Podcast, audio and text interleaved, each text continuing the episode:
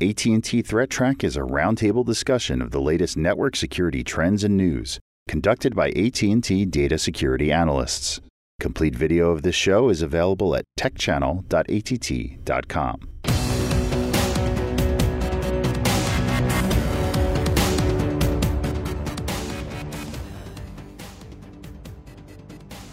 Hello, welcome to AT&T ThreatTraq for October 26, 2015. This program provides network security highlights, discussion, and countermeasures for cyber threats. Today we're joined by a special guest, Ed Skoudis, and uh, you are an instructor at SANS. That's right. And uh, also a uh, founder of CounterHack. That's correct, yeah. So tell us a little bit about, I guess, both those roles. Sure, sure. So at SANS, uh, I'm a curriculum lead for our offensive curriculum. So that's penetration cool. testing. Right. Uh, I'm the author of a couple of classes on that, teaching people how to provide business value while they're they're hacking in, mm-hmm. and helping organizations improve their security. So, so that's what I do with the SANS Institute.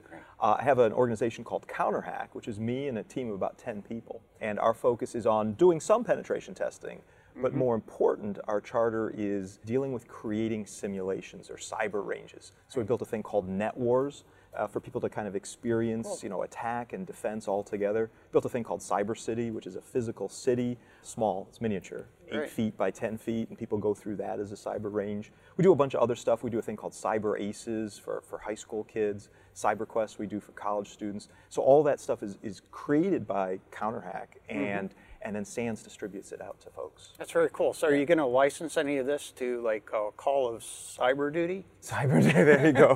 Maybe we'll see. I'll return their calls. I mean, that, that, really will be sort of the panacea when we get an entertainment activity around yeah. the notion of you know attacking and defending. That's I mean that's that's kind of where we're going. Uh, you yeah. know with this stuff. It's called gamification, right? This idea right. of can we play games to build skills that are actually useful? Mm-hmm. And, and cyber is like the ultimate place to do gamification. And we're, we're trying to push the envelope on that with stuff like right. Cyber City, so you got the physical city, but also with uh, some of the stuff that we're putting together for our Holiday Hack Challenge. Mm-hmm. It is going to, in a lot of ways, feel very much like a game, but at the same time have real skills in it. Very it's good. Cool. So we'll get to talk a little bit more about red teaming and yeah.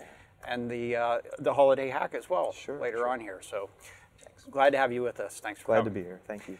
We have Matt Kaiser here today. Matt, you're familiar to us. I certainly am. How's it going? Welcome. Good to have you here. And John Hogoboom. Yep.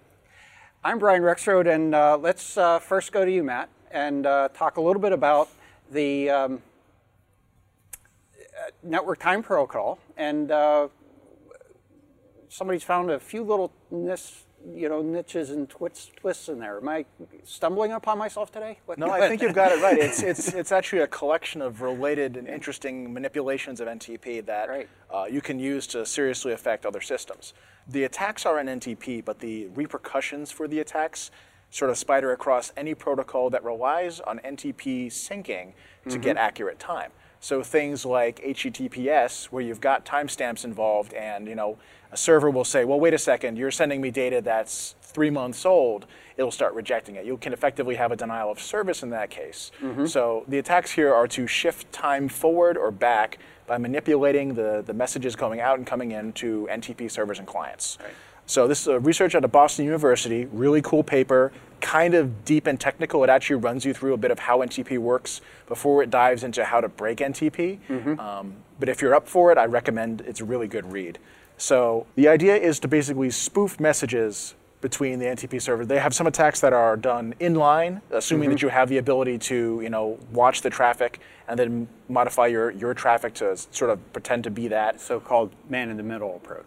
Not quite man in the middle, but man on the side with a view in. Oh, okay. Uh, but then there's also offline attacks, which are not off the network, but rather sort of independent of any knowledge of what's actually going on. You can send these attacks blindly to affect the servers. Mm-hmm. There's some interesting things in NTP that are sort of built to prevent sort of strange and aberrant changes in time. You know, if an NTP server says, hey, your time should be seven weeks in the future, the NTP server actually has something called the, the panic threshold, which says, that's crazy, I'm not going to do that. Mm-hmm. Um, but it turns out if you if you're able to, you know, because you're using UDP, there's no session involved. If you can fake those those those time deltas, sort of shuffle back and forth and say a couple minutes in the future, a few back, a couple minutes in the future, a few back. You can eventually get to where you want that server to be. Right. So that's what the first bypass that they talked about. It's, it's pretty clever. One of the more interesting ones is apparently um, on reboot, certain systems using NTP will just blindly accept whatever update they get next. Assuming, for example, that your data center's been down hard for like a week and it really needs to have accurate time, it's going to trust whatever it gets. So if you can force a reboot and you can, you know, if you reasonably believe that that server is going to behave in that fashion, you can give it an update that's crazy and it'll say, mm-hmm. sure, what do I know? The one that's sort of interesting for you know out of out of band attack is the kiss of death, which is a function within NTP. And the mm-hmm. kiss of death is basically if someone keeps asking an NTP server, "What's the time? What's the time? What's the time?" Eventually, it's going to say, "Cut it out," and that's what the kiss of death is for. It's that's the cut it out packet that says, "Don't ask me again for X number of time." Mm-hmm. And the thing about that is you can use that to deny service by saying, you know, your server just told you cut it out, and it goes, okay, and it just waits until that, and you can define the time in that in that that cut it out period. You can make it go on for a very long time. Wow. Now, you can do it from both directions. You can either have you can fake the server saying back to the client cut it out, or you can fake requests as the client to the server, and the server will respond back saying cut it out. Um, so there's, there's a lot in this paper. Um, one more that I want to really cover is pinning to bad timekeepers, which I thought was kind of interesting. Most NTP servers won't just sync to one server. You know, if it fails over, they've got to go somewhere else. So if they've got a long list of servers, if there's a server in there that's really not up to snuff, if it's not as accurate as the others, and you can force that sort of, like we said with the kiss of death, we can say, don't talk to all these servers. They start talking to a bad server, you've effectively poisoned that server as well. They mm-hmm. did a survey of the internet to sort of say, how many of these, these are, are basically bad, poison worthy servers that you could use in an attack, and if you mm-hmm. can get somebody to talk to it, you're basically attacking them in that way. So I know I've said a lot, but I'm, I was kind of excited about this work. I thought it was Yeah. pretty neat. Are there any cryptographic controls that can be overlaid on top of NTP so that you can have a, have a trust source? Has anybody done that work yet? I believe there are ways to do that. NTP sec. NTP sec? well, there, there's something to that effect, I think. Um, but the, the, the, the, the truth is, the vast majority of people don't Right. support it, servers or clients.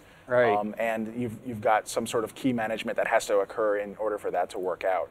So I, I don't think it's going to be easy for people to roll out as a fix. Yeah. I think basically looking for these sorts of taking a look at your NTP logs and seeing what sorts of changes are being made over time, Mm-hmm. trying to look for you know some sort of anomalies is probably the best way to go. Right. Other than patching, um, I would recommend you take a look at what servers you're syncing to and who's in your list of servers. Mm-hmm. Because if you have, like we said, those those bad time servers in your list, it's probably time to start culling them out of there and ensure that even if you fail over, you're going to fail to something you can trust. Yeah.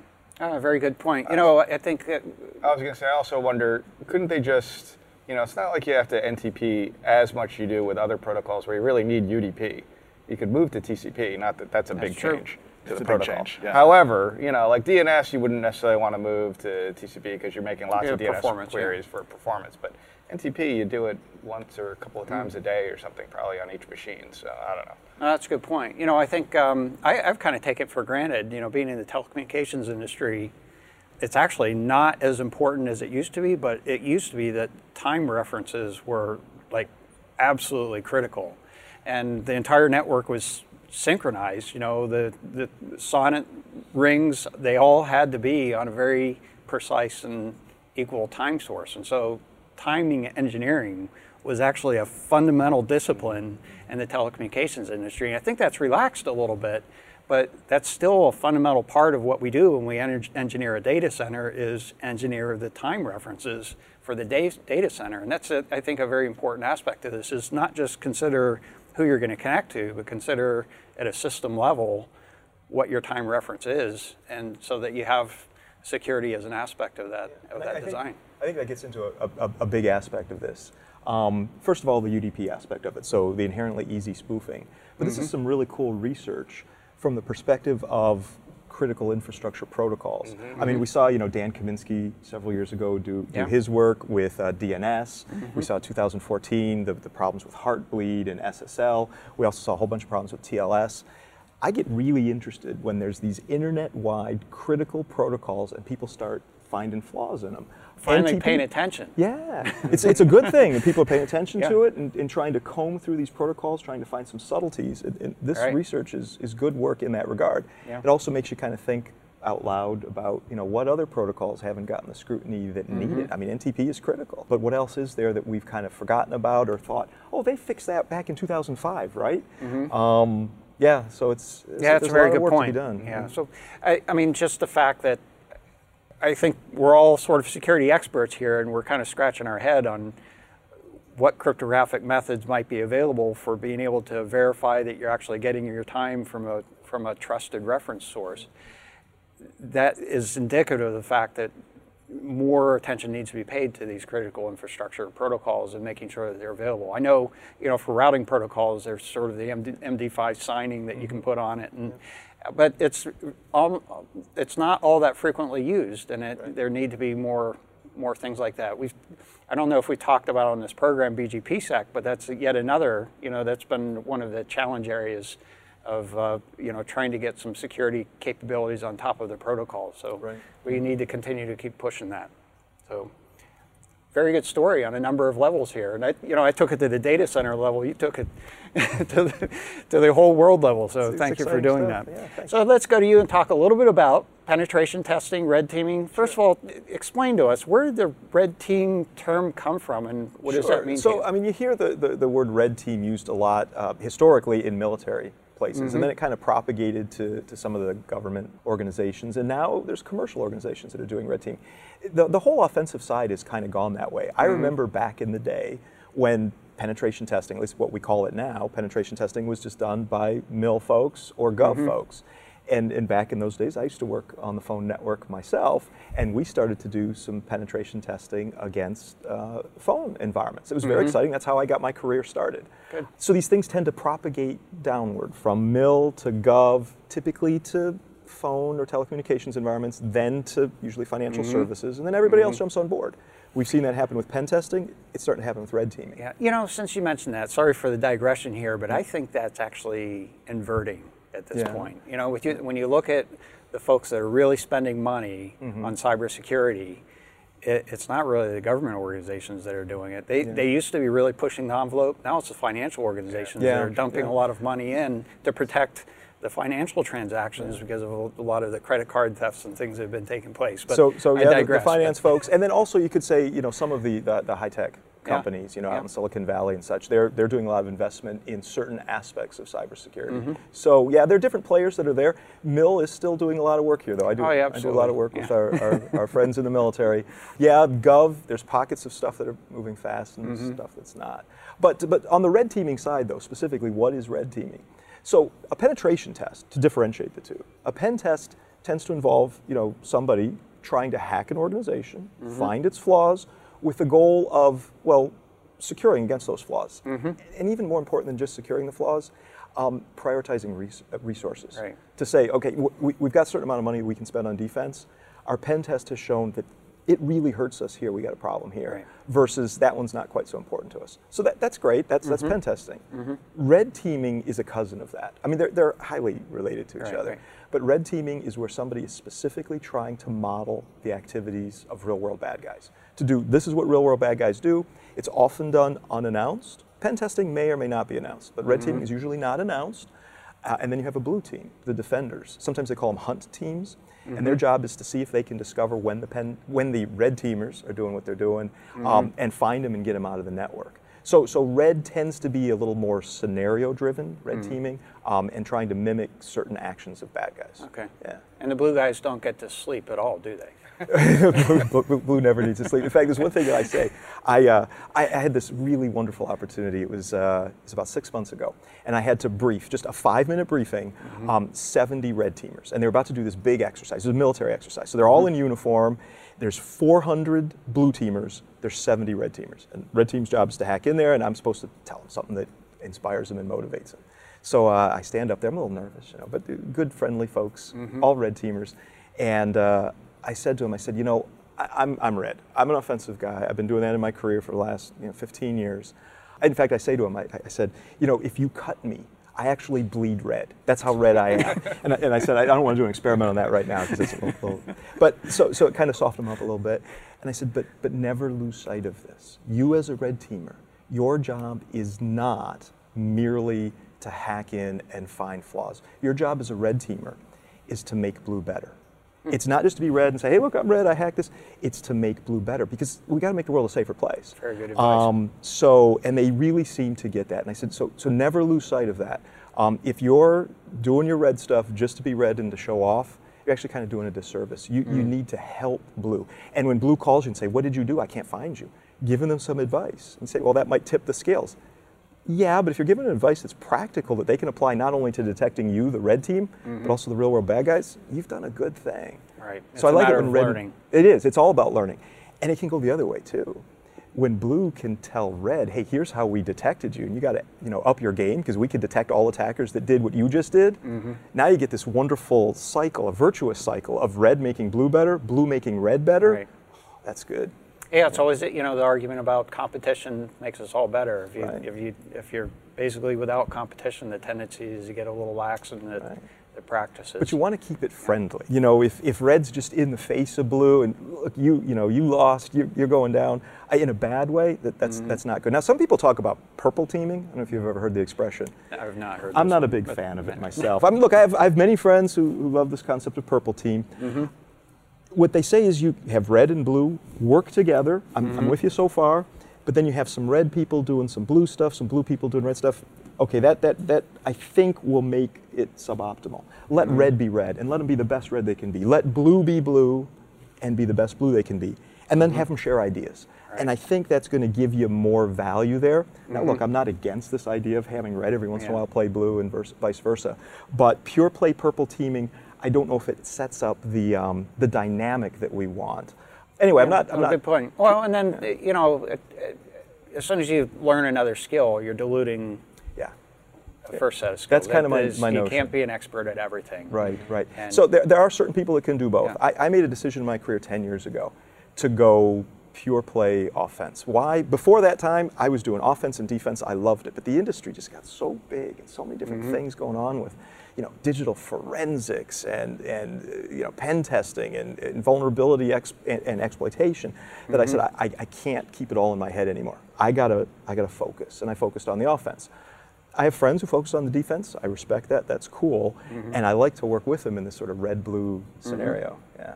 So, what do you say to somebody that says, "Heck, "I'm getting attacked every day. I don't need a red team teaching me how to defend myself"? Well, okay, fair enough. That's good.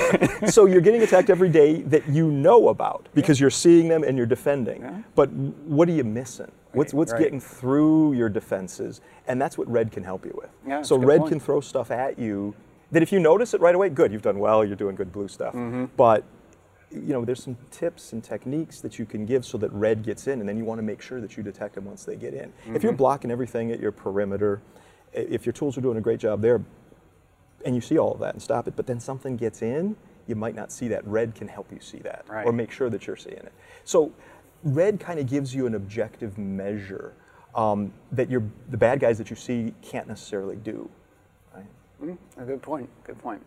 So, tell us how, how, how do you recommend setting up a red team operation? Well, there's a lot of different ways that you can, can set it up. Um, I do recommend that you have uh, some sort of project manager over it. It can be very helpful. Um, I like when we, we do this kind of red team or even a pen test project, we, we work in pairs. You know, having sort of a lone ranger just out there, him or herself, that can be tough. You might miss something. Even just sort of brainstorming with somebody, just Yeah. saying, hey, here's what I'm seeing. Have you seen something like this? So, so if there's enough resources, I'll put 2 people on the project. Yeah, you know, two people are, are always better than one, right? Exactly. Yeah. And, it, and if there's not enough resources, what I might do is say I've, I've got enough to put uh, for this project. I got maybe 80 hours over two weeks, right? So that's that's one person, two weeks. What I might do is have one work, person work on it for 70 hours and another for 10. And then they're just kind of bouncing ideas off each other over those 10 hours. In fact, that's the, the role that I often play with, with some of the folks on my team. Mm-hmm. I'll deploy a guy who's out there on site doing the project day to day. He calls me and we spend an hour or two a day on the phone talking about what he's seeing, brainstorming about what he should try next. Makes, makes for a better project. Um, if, if you've got the resources, I, I really Right. recommend you do two people. Okay. And then, you know, some recommendations, just sort of a bare minimum for a standard pen test. Not even all the fancy red team stuff we're talking about, but just a, a, a bare bones pen test. I recommend at least a day for reconnaissance. You need to understand what the organization is about. Well, right? and, and the real bad guys are going to have months. days, Yeah. weeks, or yeah, months, right? exactly. Yeah, so Exactly. So if, if, if we're trying to mimic what the real bad guy's doing and, and you're just thrown into this organization, it's, it's going to be tough. Mm-hmm. Um, I like to have at least a day for my scanning phase because I'm, I'm mapping the attack surface. But if it's a big environment, it might take longer Mm-hmm. to, to do that. But this is kind of the bare bones. I'd like to have at least two days of actually outright trying to hack my way in, right? Mm-hmm. Battle in. Maybe maybe this involves uh, spear phishing emails. Maybe it involves web exploitation. I mean, there's there's all kinds of different things that could be included here. And then, you know, everybody's favorite topic, report writing. Um, you got to allocate time for that. One of the tricks that I've found that, that helps with report writing is don't wait until the end. yeah. Yeah, yeah. So, so what I try to do is when I'm, I'm working on a, a pen test, is every day to write a page or two of my report. Mm-hmm. So if the test itself maybe lasts over five or eight days, something like that, I'm writing a couple pages every day so that I get at the end. I've got you know the basic workings of my report. I found not only does that make life worth living, right? It's not so mm-hmm. painful, Right. but I, I get actual better results. Yeah. Yeah, because I don't know if you guys ever been working on a report after the technical part of the project's done, and you notice something in your analysis on the report. You say, "Oh man, if only I If had tried you're- this." Right. Right. Yeah, that's absolutely And, true. and you can't. The, that technical part's done. You can't try that. Yeah. So what, you got to write in your report. Hey, next time you do this, try that. You know. Mm-hmm. Um, but if you're working on the report while you're doing it, you have that opportunity. Right. Yeah, I found that writing documentation is, is actually inspires the thinking process. and I think that's yeah. basically what you're alluding to there. For me, it's always been if I don't write while I'm doing it, I'll go back to my notes. I'll be like, "What the heck did that mean? Yeah, What was I trying to say here?" Yeah. Yeah, that's true. You know, one of the things that we've done, and, and perhaps this doesn't really fit, oh, well, it might fit into a, a red teaming environment, particularly if you have a large team or have a number of folks working on it, is we've set up a collaboration environment for the analysts so that um, it allows more ad ad hoc type things. And, you know, one of my big things, and this, again, getting off on a wild tangent here, but it gets that, those collaborations out of email, Yeah. which is perhaps the least secure way to Sure, it communicate sticks forever about yeah, exactly. It goes in all kinds of systems and things. So Chat. There's nothing like good old-fashioned Yeah, chat, good right? old-fashioned Uh, chat. With That's obviously pretty- a strongly encrypted session. yeah, the one, the one, the one issue with chat is it is somewhat volatile. That is, you tend to lose the history of it in there. But that's, Right. uh, I guess back to your point, document as you go along so that you, you get a good handle on what types of things uh, are going along, and use it as a part of your thought process. Yeah, so collaboration, documentation, those will they'll make you better at doing this stuff. It also Mm-hmm. makes it more fun to do, honestly. Yeah, I, I know the report writing, it doesn't sound like it'll make it more fun, but spreading that report out over time, as opposed to writing it all at the end, that actually makes it more fun. Mm-hmm. Yeah. You know, one question that kind of comes to mind, um, you know, are, are there? Do you recommend any boundaries or rules around it? Yes. I, I, I, have to think about this scenario where you go to somebody and say, you know, we think we really need to do some uh, testing on your system here, and they say, oh no, you can't do that. You might break something. Right. So exactly. So so I, I do hear that myself, and I say, well, you know, do you have the same agreement with the bad guys? Yeah. Because wouldn't that be nice? uh, please don't hack us, because you might actually get in and Yeah. break something. So I, I think there needs to be, you know, a, a strong business driver to say, look, Mm-hmm. we, we need to see what happens when real world offensive skills are applied Mm-hmm. to this. How do we hold up? And I think you can make a, a good you know, business argument for that. Mm-hmm. And if, if somebody still doesn't believe that, right, if they're, they're saying, well, I don't want you to do a pen test or a red team exercise, and, and I've worked with organizations where they say, we don't want that. What we tend to focus on is, okay, let us do some hunting in your environment to see where you're already owned. And usually they are. Mm-hmm. Right? They know they, they've got visibility into where they're blocking the bad guys, but we start looking around on the internal systems, say, you know, one got through here, one got through there. Spending a little bit of time and a little bit of money finding where you mm-hmm. already got owned can then help you justify the next, say, penetration test. So you can use a passive approach to help justify, you know, find some nuggets of information that suggests, you know, maybe a more active approach would be appropriate. Exactly. And, and what you might find, maybe the organization already knows because they've got an incident response team. They know where they already got hacked, Mm-hmm. but the level of sophistication of their attacker wasn't that high. They got lucky. So Mm-hmm. bad guy got in, but he wasn't very good. They were detected. Incident response did its thing. Mm-hmm. Very nice. Okay, I want to use that though as an argument to say, you're not always going to be so lucky that your adversary is unskilled. Yeah. Why don't we try to model something with a more skilled adversary, see how you do with that? And I find putting some metrics around this can kind Mm-hmm. of help.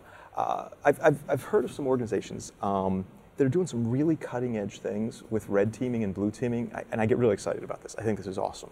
I admit right up front, this is not an inexpensive thing to do, but it'll really drive security. And the, the concept is this you got your blue team, the hunt team, they're, they're looking for the bad guys hacking in. And you give them a metric. We're going to have a red team try to hack us. We need to find them within two weeks. And they'll say, two weeks? Of course we'll find them within two weeks. Now you got to give your red team a good scope. You're allowed mm-hmm. to attack these systems and you know work in this way. And then you let the red team go. And if you have an average blue team, they're not going to find them in two weeks. Mm-hmm. So, so have you found them yet? No, no. Oh, okay, two weeks is done. Maybe we'll give you another Now, week. Is right? there a requirement that the red team actually has to do something in that? That's true. You have them chasing their tails. Oh, man. Yeah, I think you do have to require that. That's a good point. So, so, so after you give them maybe an extra week, so you haven't found them in three weeks, then the red team tips their hand and say, mm-hmm. okay, we're going to get a little more aggressive. We're going to do things that should be more noticed, or we're even going to tell you what to look for. Right. Because red's job is to make blue better. And then mm-hmm. blue gets better. And let's say that blue consistently can find red within two weeks. Then you say, okay, we're going to lower it to one week, and we're going to let red change its tactics. Because maybe you've just optimized your blue around the current tactics red was using. Mm-hmm. And you can get this better and better. The thing I like about it from a management perspective is there's a time metric there. Right. So we discovered them within this time. And then blue is getting blue better. And then sometimes what you'll see is red throws some stuff at it, and blue's like, we totally found you. Instantly. Mm-hmm. Blue can then tell red how they're discovering them, and then red can get better. So both sides driving. Right. Yeah. Now, now, really important concept here though is red has to use techniques used by real world bad guys. Right. If, if red's making up stuff that no real world bad guy has ever used, you're not really helping drive security, right? So so you got to be anchored, in, you know, by watching shows like this and, and reading sites uh, on the net about what the real world bad guys are doing in all these breaches. What would you say is an example of a technique that real world attackers would not use? What would be out of play? You know what? There's almost nothing that would be out of play. That's a, and that, that's another little. They've gotten pretty darn clever. Yeah, I mean, they it- it- have. there was a time, perhaps 10 years ago, where you could say, you know, that we've never never seen this, anybody yeah. do that. And, and, you know, I think in some cases, now you've worked with DoD, Mm-hmm. I, I, I've worked with them as well, and they're very close. They had been very closed mouth about some of the techniques that were being used. Now there's a, significantly more sharing about, you know, look at this little trick they did. It, You know, it's almost like almost celebrating it now in some cases as opposed to That's true. you're you know not too long ago it's like wow they did that for command and control they used dns as a back channel for D- or they they were posting to twitter or you know Yeah, things like right. that So- Everything, everything's come in there. And I'm sorry I don't have an answer for your, your question because I could just picture one of your viewers saying, Yeah. well, you know, actually the bad guys did this to me.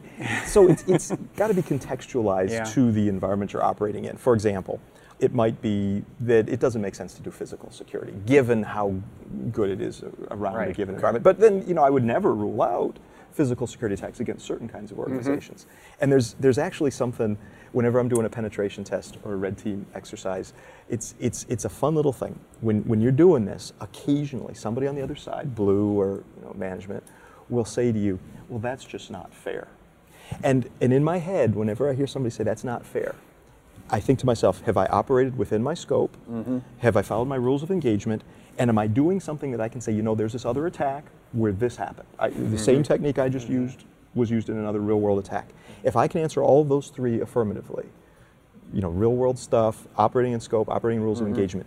What that's not fair means, and I translate it in my head in real time, means you have bested me.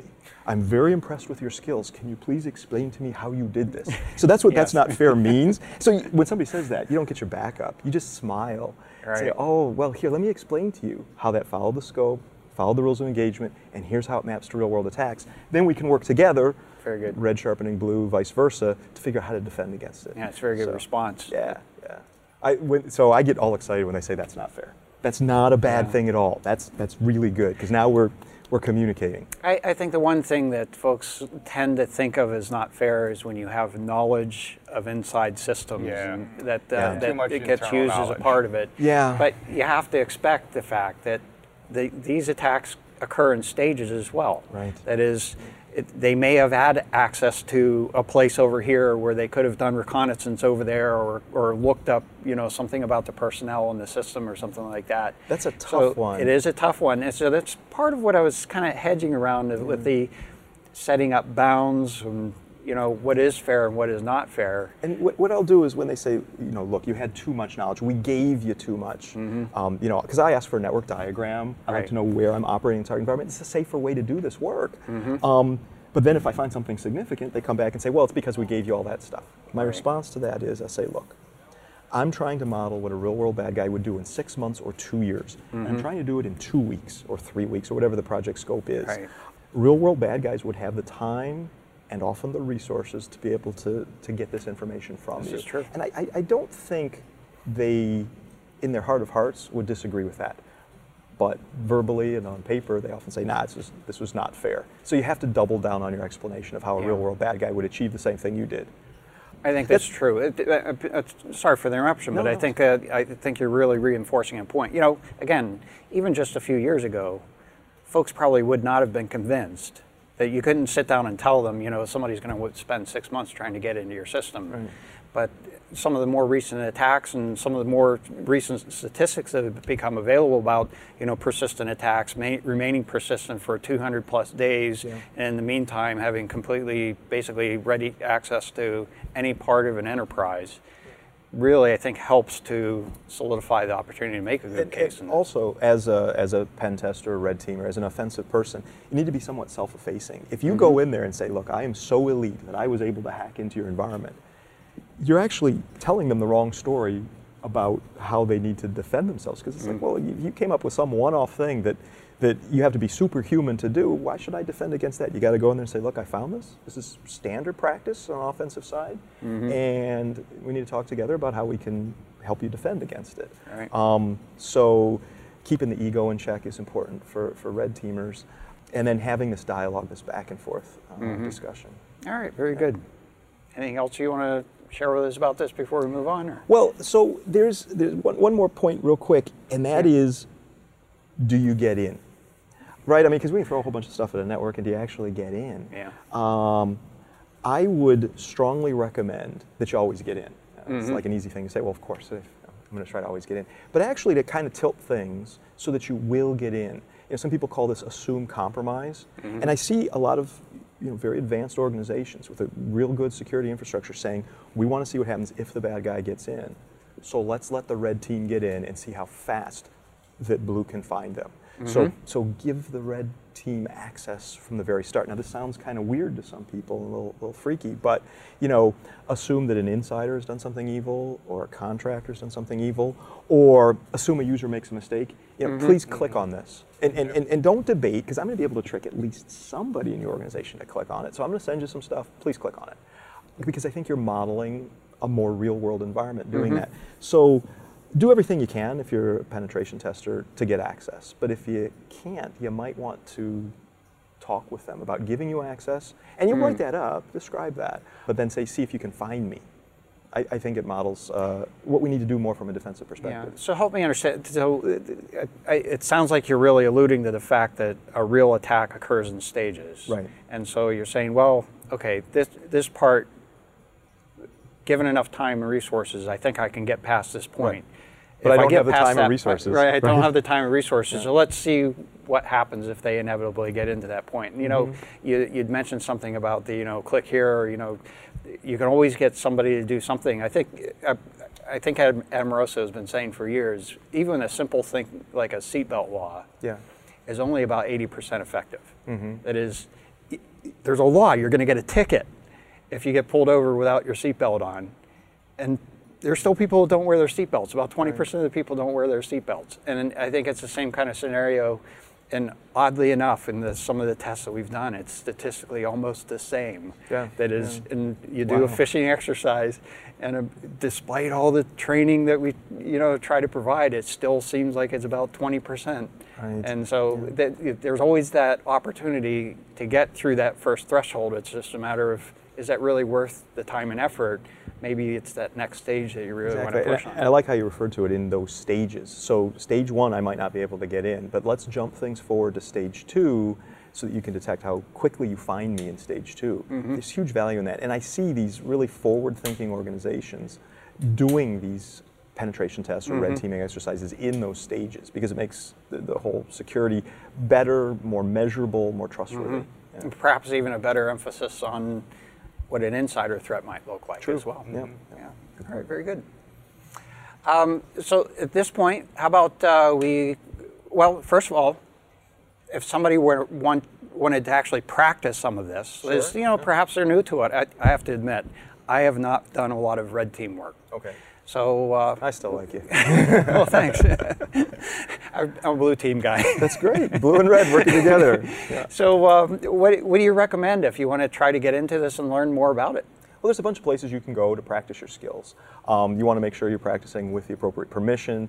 You don't want to start, start shooting exploits on a, a network uh, like your employer's network. Yeah, not a good Bad news. um, but there, there are various places you can go and download uh, images so you can practice on your own. And there's something that my team and I have done for the last 11 years. Um, and we call it the, the Holiday Hack Challenge, the SANS Holiday Hack. We've heard it referred to as that. And uh, what we do is every year, for 11 years now, we, uh, we build a little Christmas world, right? And so it's got a holiday theme, and um, it's not just offensive though. Some of them are offensive, you have to hack something. Mm-hmm. Some of them are defensive, you have to defend. Many of them are analytics, so we give you packet capture files and you have to look for mm-hmm. the attacks that happened. You know, a lot of people know about the holiday hack, some people don't, but almost everybody I talk to about the holiday hack doesn't realize that we keep the old ones up. Mm. We, so they're still there. I mean, the 2014 holiday hack, the 13 hack, the 12 hack, the 11 hack, they're all up there so people can practice anytime. We give these away for free. My whole team works on them. I remember back in the day, it would take like 100 hours for us to write these things. Now it's hundreds and hundreds of hours. I mean, we stitch these things together. And, you know, we've got, uh, last year's one was called A Christmas Hacking Carol. So there's uh, Scrooge, right? He's, he's, he's, he's an evil hacker. He's done really bad things, and he just wants to watch the world burn. And he's visited by three ghosts the ghost of hacking past, which is Alan Turing, the ghost of hacking present, which is Johnny Long, founders Okay. of, of Hackers for Charity, and uh, the ghost of hacking future, which is, is sort of the Grim Reaper. And each of these ghosts presents to Scrooge a hacking challenge. And he- he's got to figure things out. But you get to hack into the same systems. And these systems are up, they're up right now. And we'll keep them up forever as long as I can. So if you've never done, for example, a Heartbleed attack, we got a system online, you can Heartbleed it right now. Uh, Shell Shock, you ever done that? We got a system online. These are the ones that Alan Turing asks Scrooge to hack, and they're, they're available for you. Um, so we got all this kind of stuff. You have to do a social engineering of a bot that we created. Um, yeah, it's a fun one. So, so that one's up. Um, we have the one from 2013. It's called It's a Hackerful Life. So it's based on It's a Wonderful Life. The bad guys try to hack into the critical infrastructure of Bedford Falls. Um, and uh, George Bailey's kind of running things. And the Sort bad guys. oxymoron, but okay. Yeah, that's right. well, and the bad guys fail. So they, they try to attack the water system. Right. They try to attack uh, the train to derail it. They try, but it's using the industrial control systems in Cyber City. And we give you 148 megabyte packet capture file. And you have to analyze it to figure out why all the attacks failed. What are the defenses in there? Just by looking at the packets. But one attack succeeded the attack against the power grid, causing a blackout. And you got to figure out why that succeeded. So this is a very analytical blue one, right? We've got one called the Year Without a Santa hack. It's a fun one. Grandma got all hacksaw by a reindeer. um, so they, they have all these silly names and titles, but there's real world skills in them. And people can do this anytime. They're, they're up at the, Yeah. uh, the SANS website. You can download the stuff. Um, some of them actually have the systems on the internet that you can that you can hack into. So and they're fun and quirky and weird. And these they're- the prizes have already been awarded for, Mm-hmm. for the ones in the past, right? Um, but we got another one coming up. So Good. Yeah. And when does it start? Like when when do you be able so, to get, do yeah, the next so, one? So what we do is, it used to be that my team would start writing it around Halloween. Not this year. This year we've got plans for this thing. It's going to be amazing. So um, we actually started in July of this year. So it was Christmas in July, right? I'm playing Christmas music. We're thinking about Christmas. We're putting this thing together. Um, my team is still developing it now. I mean, we're working super hard, and we release it typically the second week of December. Oh, okay. So second week December, this thing will be put on the internet. Hmm. There'll be a Christmas world with a whole scenario. The scenario is kept secret, right? But it's under construction right now. Second week of December, we release it. People can work on it on their own, you know, during the holidays, right? Mm-hmm. Maybe you have an extra day or an extra week or whatever. You work on it, and then we ask for answers to be submitted when you finish. Or the final deadline is the first business Monday of January, right? So you can maybe get a week off between the holidays, or you get some extra time, or things are quiet in the office. You submit those answers. We read them all. We get hundreds and hundreds and hundreds of answers. We read them all, and we choose a winner.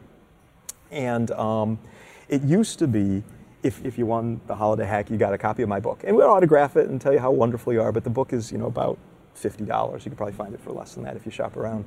Last year, SANS very kindly sponsored it and gave us um, a free class that we could give away. So it's a SANS Oh, on demand class. Um, and they're doing that again this year. So the grand prize is a SANS class. It's like $5,000, right? So we went from $50 to $5,000 in value. And we get a lot of people that are playing this.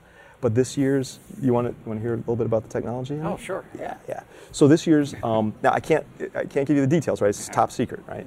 But um, so, so There's nobody listening. Oh, good. Okay, great. We got that going for us. Excellent. So I'm not going to tell you about the theme, but it's it's going to be Internet of Things, right? So you're going to have to analyze some Internet of Things stuff. It's going to be an internet-wide scavenger hunt. So we've got these things that we put all over the internet that are, well, doing things, right? And uh, you're going to have to find them.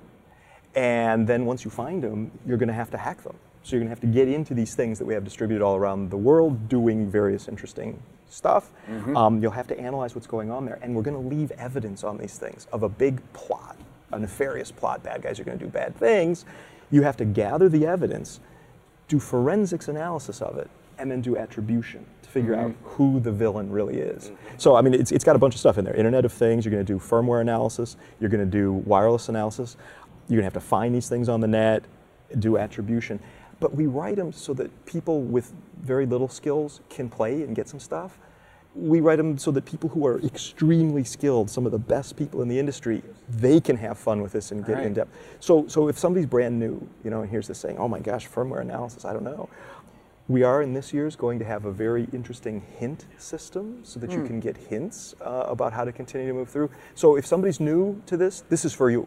If somebody's in sort of the middle of their skill set, this is for you. If somebody, you know, is amazing at their infosec, this is for you. Really, we write it for everybody. Um, That's very neat. Yeah, and, And that's got to take a lot of thought to be able to create something that fits a It really broad does. audience like that. yeah, yeah, and then and then the most fun part is stitching together the narrative with the technical stuff, so that we have you know kind of a fun, quirky kind of write up Right. of it, but but the technology and story actually goes with it. We were having a debate just the other day in the office about you know this one aspect of of the story and how it matches the technology and how well that would never happen yeah but we're talking about this christmas world with santa claus and all this kind of stuff and yet we're, we're sweating the details about would this ever happen technically right, Uh, yeah All right, it's very good. You know, it, obviously you have a, a very strong passion for what you do, and um, you know, I think it, it I think it's unique. It's it, it's uh, and, and valuable. So Well, it's, it's, it's an honor to be able to help people with this kind of stuff. That's, that's what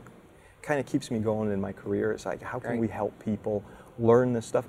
And ultimately, again, it gets back to that, you know, trying to make the world a more secure place, Mm-hmm. right? So even when we write our red stuff, we're thinking about blue people and how to make the blue people better. Right. And then when we write these challenges, you'll see there's a big intermixture of red and blue skills. Mm-hmm. Yeah. well, that's what we're all here for. So appreciate appreciate having you here, Matt. Let's go to you. Let's talk a little bit about Fitbit. And uh, if I remember correctly, you're a little skeptical about where this could go, but I guess we have to keep our eyes peeled for it. Sure, So- I, I'd like to see how this how this pans out. But Yeah, um, there tell was us a, more. So a researcher, uh, Axelle Apvrille at Hack.lu, which is in Luxembourg, did a talk on the Fitbit Flex, which is based. This is it's what I'm wearing on my wrist right now. It's mm-hmm. it's one of those fitness. So obviously, you are not paranoid about this. Absolutely not. I'm just gonna, just gonna put this over here. Yeah. so it's really cool research. I think the the news has latched onto a very specific part of it, but the whole the whole talk was about what can you do with this tracker besides what you would expect to do with this tracker. So she reverse engineered the protocol, which is using Bluetooth Low Energy and sending XML back and forth. It seems pretty simple. Uh, and she came up with some pretty interesting ways of using a tracker like this. The one that the news latched onto was that she was able to find a way to push data to the Fitbit and have it sort of echoed back, which you might consider that infection of a Fitbit device. So if I can put my own data on this and it comes back when somebody pings it, you know, you're basically infecting it. The, the trick though is that is it malware? And is it something that if it gets pushed to another device, it's actually going to cause a problem? Now, the space in which she was able to write this information is 17 bytes. So while the news is saying, you know, your Fitbit is now infected with malware. Your Fitbit might be infected with 17 bytes of something. And whether or not when it ends up on that other machine, it's actually going to execute, like code has to execute. You know, malware can hide, Mm-hmm. but can't hide, but it must run. I can't remember. So, but it has to run, and that's that's where I think it hasn't quite happened yet. No one has shown a demo that these 17 bytes can turn into something that will infect your laptop or go on to infect further Fitbits. So while you're sharing data, that's you know it's okay. It's cool. It's definitely good work. I'm just skeptical as it as to whether or not it's as big a deal as people think it is. So, whereas on the media was kind of portraying this as a, a significant issue, it obviously is something we need to pay attention to from a security community point of view. But Sure, but it, that's the thing. It's not like you've got going to have Zeus on the Fitbit anytime soon. You don't have that kind of space. You don't still have an infection vector that actually runs when it gets pushed out. Mm-hmm. Now, there's some other cool work that she did, which I actually think I might avail myself of. The, the code is up online, where you can use the Fitbit as sort of a presence detector. So you plug your little USB dongle in, and you put your Fitbit on, and you run her code. And it tells when you've walked away from your computer because it'll lose the Bluetooth connection and then lock your computer automatically. So if you're forgetful, um, there's, there's been like commercial devices for this sort of thing, a little puck you keep in your pocket. If you're already wearing your Fitbit, why not? Um, she also played with the idea of using it as a pseudo-random number generator because your, your wrist is, you know, it's not as predictable as some other things. You might use it, maybe you'll, you need to get a random number, you'll shake it a bit. She said it's probably not that much worse than some other RNGs. It's not perfect, it's not mm-hmm. robust or crypto strong. But if you need a random number generator for something silly like rolling dice, you might want to use it for that. So I think it's really cool because it's reverse engineering of a device that people carry around all the time to use it for other purposes. The the malware part of it is also kind of cool, but I think for most people, you know, if they wanted to try it out, I think it'd be a lot of fun. But it- you know, it's an example of an Internet of Things thing. Yep. And uh, there's there's so much research to be done with all those technologies coming out. It's uh, I, I think it's pretty exciting, and uh, the attack surface is so huge. Uh, so I, I applaud efforts to try to research it and figure out what's going on inside, and and imagine when this thing becomes even more feature rich. Maybe that space, this attack today that is 17 bytes, in the future you might be able to put some more significant data in there. You know, next generation. Very true. No, it, it- you, you said a huge attack service. You, you're referring to lots of people using it. If I Well, lots of people understand using it. Uh, that, that's one aspect of it, but also as we deploy all these different Internet of Things things, Mm-hmm. webcams and thermostats and toys. Um, you know, the Internet of Toys. Right. There's Mm-hmm. A lot of toys coming on the shelves in the next couple months that allow for internet access. They're cloud-based. Mm-hmm. We did some penetration testing against some of these products, and uh, it's exciting, right? Yeah, so, is. so there's going to be a lot of them. Absolutely, Fitbit Mm-hmm. now has got a big thing, but but also just all the different things that you can attack on these products. Right. It's a, well, the variety of things and the, the opportunities behind that, absolutely. When I say opportunities, I'm thinking in terms of um, our opportunities to help protect those. Right. yep, they go hand in hand. And so I'm, I'm all excited right. about attacking them. You're all excited about defending them. Yeah. And that, and ultimately, we do have to, to push the level of security of these products up. Yep, absolutely. So exploring the limits and um, and the little 17 byte opportunities that are in there. It's only 17 bytes. I'm gonna put it back on. Yeah. Or where things are going. All right, very good for bringing that, Matt. And uh, John, you've been kind of quiet here, so we're going to give you a chance to uh, talk. Well, we had a little good segue because we're talking Yeah. about Internet of Things stuff here. So this is uh, a story, and it's not a new story necessarily, although kind of a relooking at something that's been going on. We've talked about this before. Um, there are a lot of these security camera DVRs, you know, these off-the-shelf ones that you can get from your stores, plug it in, hook all your cameras up to it.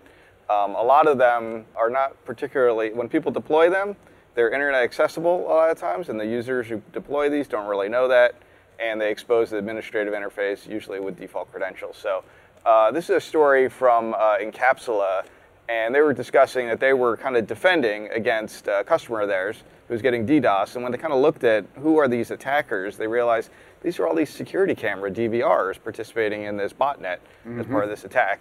And they did a little digging and they said, "Oh wow, look at this one. This one's close by. This is, you know, geographically." And they logged into the, you know, with the default credentials, looked at the camera, and it was the mall, one of the stores in the mall that was five miles away or something. So they decided, let's go over there. They talked to the people there at this store and uh, explained what was going on, and uh, they allowed them to look at that device and figure out. And they were able to, to get the malware off of it. It happened to be a version of Bashlight, which we've talked about before on the program. It also goes by the name of Lightaidra, A-I-D-R-A, um, which is kind of a it's a toolkit. You can get it out on the internet. I guess it's like a MIPS or uh, I forget what. I think it's a MIPS uh, processor, Yeah, I think yeah. it's a MIPS based uh, or ARM, something like that. Uh, source if, code. if it's C source code, you'll be able to compile it for any platform. Right. Good point. Anyhow, um, so uh, kind of just the story of that these are out there. I know we've talked about this uh, in general that there are a lot of security camera DVRs that participate in these. We've also seen home routers, network attached storage devices, you know, Wi-Fi access points, all kinds of devices that people put on the network, and they don't realize they're exposing an admin interface like through Telnet. Um, also, they notice that these devices are heavily scanning for Telnet, so they have a nice list of default passwords, and once they once the once they infect the device, that device starts scanning for more devices. So it kind of has a worm type of behavior there, um, which probably feeds into the internet weather uh, report where we see port 23 TCP usually at the top in terms of the uh, number of scan sources that we see. We will be looking at that. Um, so just a advisory to people. We've talked about this before, but you know, make sure you know, you understand when you put these devices on your network, whether they are exposing ports and services from the internet-facing side, um, and if so, what they are, and whether they need to be exposed. Chances are they don't. Uh, and don't leave the default passwords on there. Right. Because a lot of these devices, they just come with some default password of admin admin or something like that. And don't leave that as a default password. Yeah. There's, It- there's an interesting angle on that one. So, so they detected that this attack was coming locally, right, or from nearby. Right, one of the Right, sources, and right? then and then they kind of looked that up and they connected to it and looked through the eye of the camera. right. I don't know, you know, if standard incident response procedure Right. should involve uh, using default credentials to start looking at the cameras of other people. That's a little scary. And how did that conversation go? Hey, you know, we discovered that your camera was attacking us, so we logged in and looked around, and we we saw where you were, so we've come. In. That's got to be an awkward Yeah, a conversation. little, yeah, a little yeah, spooky. we, we looked in there and saw you were cooking the books. That's right. What's this camera been pointed at? That's got to be very freaky. So, so obviously, defending your cameras, as you point out, that's good and important. But I don't know from an incident handling perspective if we should take the lesson Yeah, there of logging into that recommended stuff. That's- yeah, right. Yeah. probably not a good practice. Two wrongs don't make a right necessarily. right, right. You were hacking Yeah. me, so I got. No, I don't think it works that way. Right. Yeah. But the, uh, I mean, it is in fact a, a situation that exists here. And, you know, it's interesting the statistic they provided. I'm not sure where they got this number, but 245 million surveillance cameras. Oh, right. So And- they yeah they quoted a statistic that there are about 245 million professionally installed Right. security camera systems out there, and then there's probably millions of other ones that people have just installed themselves. So Right. you know, as a, a piece of advice, probably maybe this is where you're going. If you're going to install a security camera DVR system for your, your small business or whatnot, you might want to go with someone reputable to come in and install it, as opposed to just going down to the local computer store, getting something, plugging it in. If you know what you're that doing, it that's right. one thing. Right. But uh, if you're not comfortable with, uh, with, I mean, those are computer systems, and if Mm-hmm. you're not comfortable administering a computer system, you really need to have a professional do that for you, right? So uh, it's a relatively small proportion of these that, uh, at least that we've witnessed as a part of these bot botnets, but um, it's still a significant number. Yeah, it's a, yeah, Right. they add up. Yeah. So a good segue, John. We'll talk a little bit about the uh, internet weather here. And first item on the list is uh, scan sources on port 161 UDP. Uh, that's SNMP. Now we've been seeing off and on activity to try to use SNMP as a reflective denial of service attack vector. And uh, curiously, this is a case where um, we saw what I describe as a sizable botnet up in the round of, you know, more than 10,000, less than 20,000 sources scanning on port 161. They're likely looking for devices that will respond to SNMP with the objective of being able to use those in a reflective denial of service attack. So uh, we saw this sort of activity, and um, we were investigating this a little bit more, and it, it turns out that it appears that these are cases where they have, it, it, a lot of cases, AirRouter, Right, small office, home office routers Yep. with uh, SSH exposed, port 22. Yes, SSH. And, or their uh, web interface in some cases, uh, which use the Yep, same that's true. passwords. With uh, a lot of Default uh, password, default passwords. And so the infection vector for these is uh, apparently obvious, and it's a matter of again being used in uh, most likely to be used in denial of service attacks. Yeah, and I don't know if that's a default. I don't really know much about that hardware platform, but it's one of those things where you know I'm not sure if the user when they deployed that did they say allow people on the internet to manage this. Most of these devices have that as a checkbox. Yeah. Uh, and I don't know what the default is there, but there's a, a fair number of them out there that are set up. Well, it was interesting because it did. We did find some heavy concentrations, and so one of the things I was wondering is if perhaps these devices were being provided by some local ISPs because they're really heavy concentration in Germany, Thailand, and the Philippines. And you know, there are obviously some devices that are infected in other places, so there's a possibility that perhaps as a feature or an option of uh, the ISPs, they say, well, we'll give Oh, you right, a Wi-Fi router or managing it. something to go with it. So, and perhaps aren't installing that correctly in the deployment. I, I'm speculating on that aspect of this, but there certainly were some, what I would describe as unusual concentrations in the uh, in the infected devices here. And in any case, um, if you see activity on port 161 or have those exposed or actually even have uh, SSH exposed to the internet, web interface exposed to the internet, uh, make sure you're not using weak passwords. How many times we can we, can we say that, right? All right, next item here is scan probes on port 502 TCP, and uh, this is associated with Modbus. And, and Ed, you were making a comment earlier that it's uh, almost an insult to call it a protocol, right? Yeah, that's, that's, that's a quote from a, a guy on my team, Josh Wright. Calling Modbus a protocol is an insult to other protocols. This is so simple. There's not a whole Yeah. lot going on with it. Right. But it controls important things. Right, and, that's, Industrial uh, control. and that's the significance. It tends to be associated with um, control of industrial systems where you might be turning things on or turning things off, perhaps monitoring the status of those systems. And uh, so this is one that's probably worth paying attention to, particularly if you're in a manufacturing uh, industry or, or have uh, systems that are being mo- monitored associated with industrial systems. Now, you'll see that there are basically two phases in activity that we're seeing here. This is looking at the last 60 days or so. These spikes that are relatively consistently timed on the left are probably not worth being too terribly concerned about. There are also some little blocks of activity that are down here. Those are even not necessarily as uh, concerning. The more recent activity, which is a little more, I'll say, inconsistent in the activity, is probably the uh, part that I'd like to emphasize here. And uh, most of the sources that are doing this activity, by the way, what we're looking at are the number of sources, and this is only in hundreds. It's not significant numbers. I haven't shown the number of probes here, but the number of sources will generally correlate with the number of probes that you see unless somebody's trying to hide their activity by using more addresses and kind of doing it sort of low and slow. And this is, in fact, the case that we're seeing. So, most of those sources are in China. Most of these probes are actually from a U.S. university. So, I'm more comfortable with the U.S. university. They're known for doing security research activities. That isn't the part that's really concerning me. It's more the uh, these other probing activities that are taking place that, from China, where the uh, again we're observing the increase in the number of sources doing that. That's what's actually graphed here. Looking at the top 10 most probed ports, we did see a couple of ports that changed significantly. We're going to take a little closer look at that. And port 23 is at the top of the list, followed by 1900 UDP. We talked a little bit about reflective denial of service attacks. That's another vector using that. We'll take a little closer look at that as well. Followed by port 22 TCP. We talked about the SSH, perhaps trying to do some recruiting activity on those uh, AirRouter devices. 1433 TCP, that's Microsoft SQL database, uh, perhaps, again, trying to look for uh, machines with weak credentials. 443 TCP, that's, uh, you know, encrypted web, it's L protected. 445 TCP, that's uh, Microsoft file sharing, 80 TCP web, and then followed by, again, the ports 21 TCP and 993 TCP. We'll take a little closer look at those. Looking at scan probes on port 23 TCP is Telnet. Since our report last week, it's actually gone down a little bit.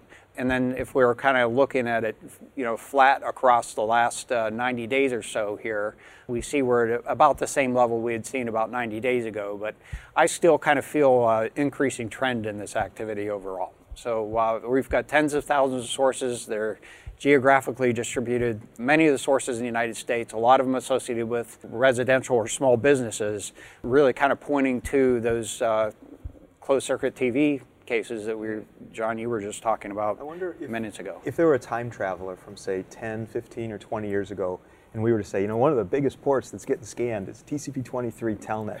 They, I mean, they They facepalm that. That is not. seriously. That has not gone away yet. 2015. you people are crazy. Oh, and it's on webcams in people's houses and shopping malls. right. Yeah. right. Okay. Yeah, the um, you know, and then, you know, I attribute this, and this this is not this is my speculation. I, we haven't really studied this. You may be familiar, Ed, with the uh, there are some initiatives that are underway. I think you, uh, Underwriter Labs is taking an initiative to try to create sort of safety rules for things that connect to the internet. I think it's a really good. Uh, good idea. There are a couple of other initiatives along the same lines that are uh, coming about. And it's really kind of basic things. You know, most all of these devices are built around a couple of basic microprocessor structures or architectures. And if you go to a place where they develop, sell development kits, they basically provide a standard Linux install with all these services exposed. And rather than starting with a sort of a lockdown version of it, and these devices are created on the cheap. They're you know they're intended to be as low cost as possible, and you know doing security testing would increase those costs. So what they're really trying to do here, uh, what would uh, actually, in my opinion, be a big improvement is if the emulator packages, the development platform started out with a more lockdown system. Yeah. How many of them really need Telnet? It's just it's just a bad habit that, that, that exists in those. I so agree 100%. case. Absolutely. Uh, looking at scan probes on port 1900 UDP, again, this is simple service discovery protocol. It doesn't really have any purpose on the internet, but some of these devices have that exposed because it just it's it's turned on and they haven't discriminated between the LAN side and the WAN side. What we're seeing is uh, actually an increase in the number of probes that is attempts to request services from those, oftentimes on the request side of uh, reflective denial of service attacks. So uh, that activity seems to be continuing, and um, I think for the most part, you know, some things have been done on the network to try to damper a lot of this activity. So I think these a lot of these requests are basically going to dev null at this point, uh, attempts to try to build that uh, that back up. Next item here is scan probes on port 993 TCP. That's IMAP over TLS. You know, basically an encrypted email access.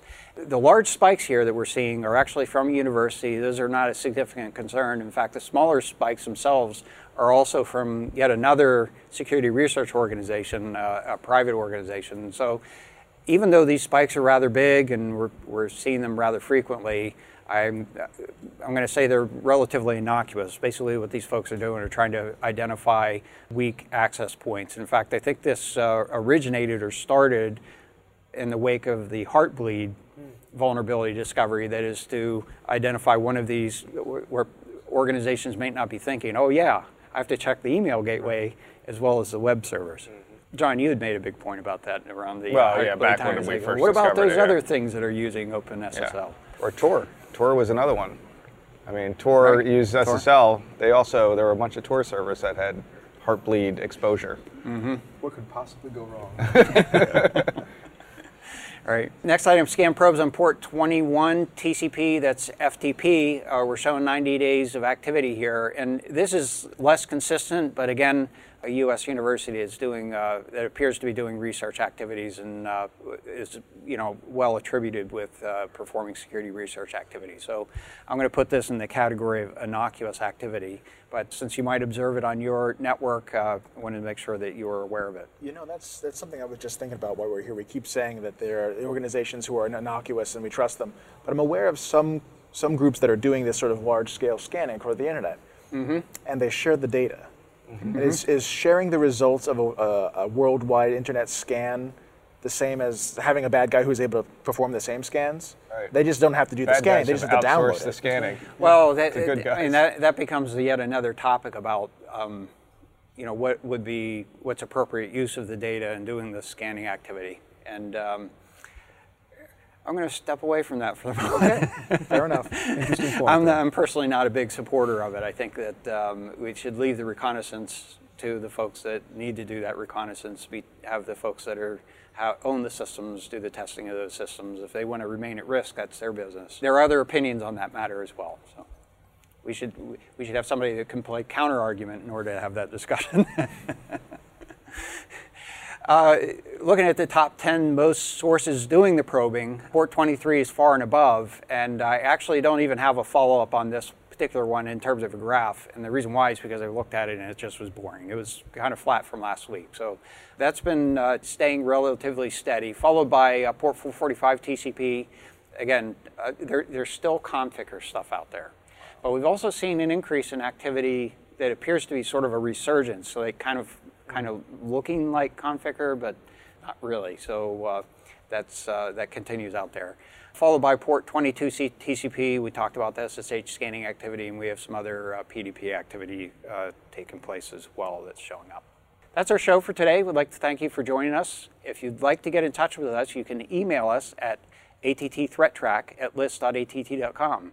And you can find AT&T ThreatTraq on the AT&T Tech channel. It's on YouTube as well as on iTunes and, uh, and basically an iPod form. You can follow us on Twitter. Our handle is at ATT Security, and Ed, you also have a Twitter handle. Sure, it's, it's just Ed Skoudis, one word, E D S K O U D I S. Pretty straightforward. So uh, I'm sure Ed would like to hear from you as well. I'd like to thank you, Ed, for joining us today. It was a pleasure. It was, uh, Thank you. It was a really terrific conversation and, and a topic that we really haven't talked about on the program before. So Well, I had a great really time. appreciate you bringing Thank it. to you us. for your for your hospitality. Our pleasure. Thank you, John. Yep. Thanks, Matt. I'm Brian Rexroad. We'll be back next week with a new episode, and until then, keep your network safe. All right. Cool. All right. Good. Wow. We never. We don't usually get applause unless it's a guest. I have no, that, that must have been for you.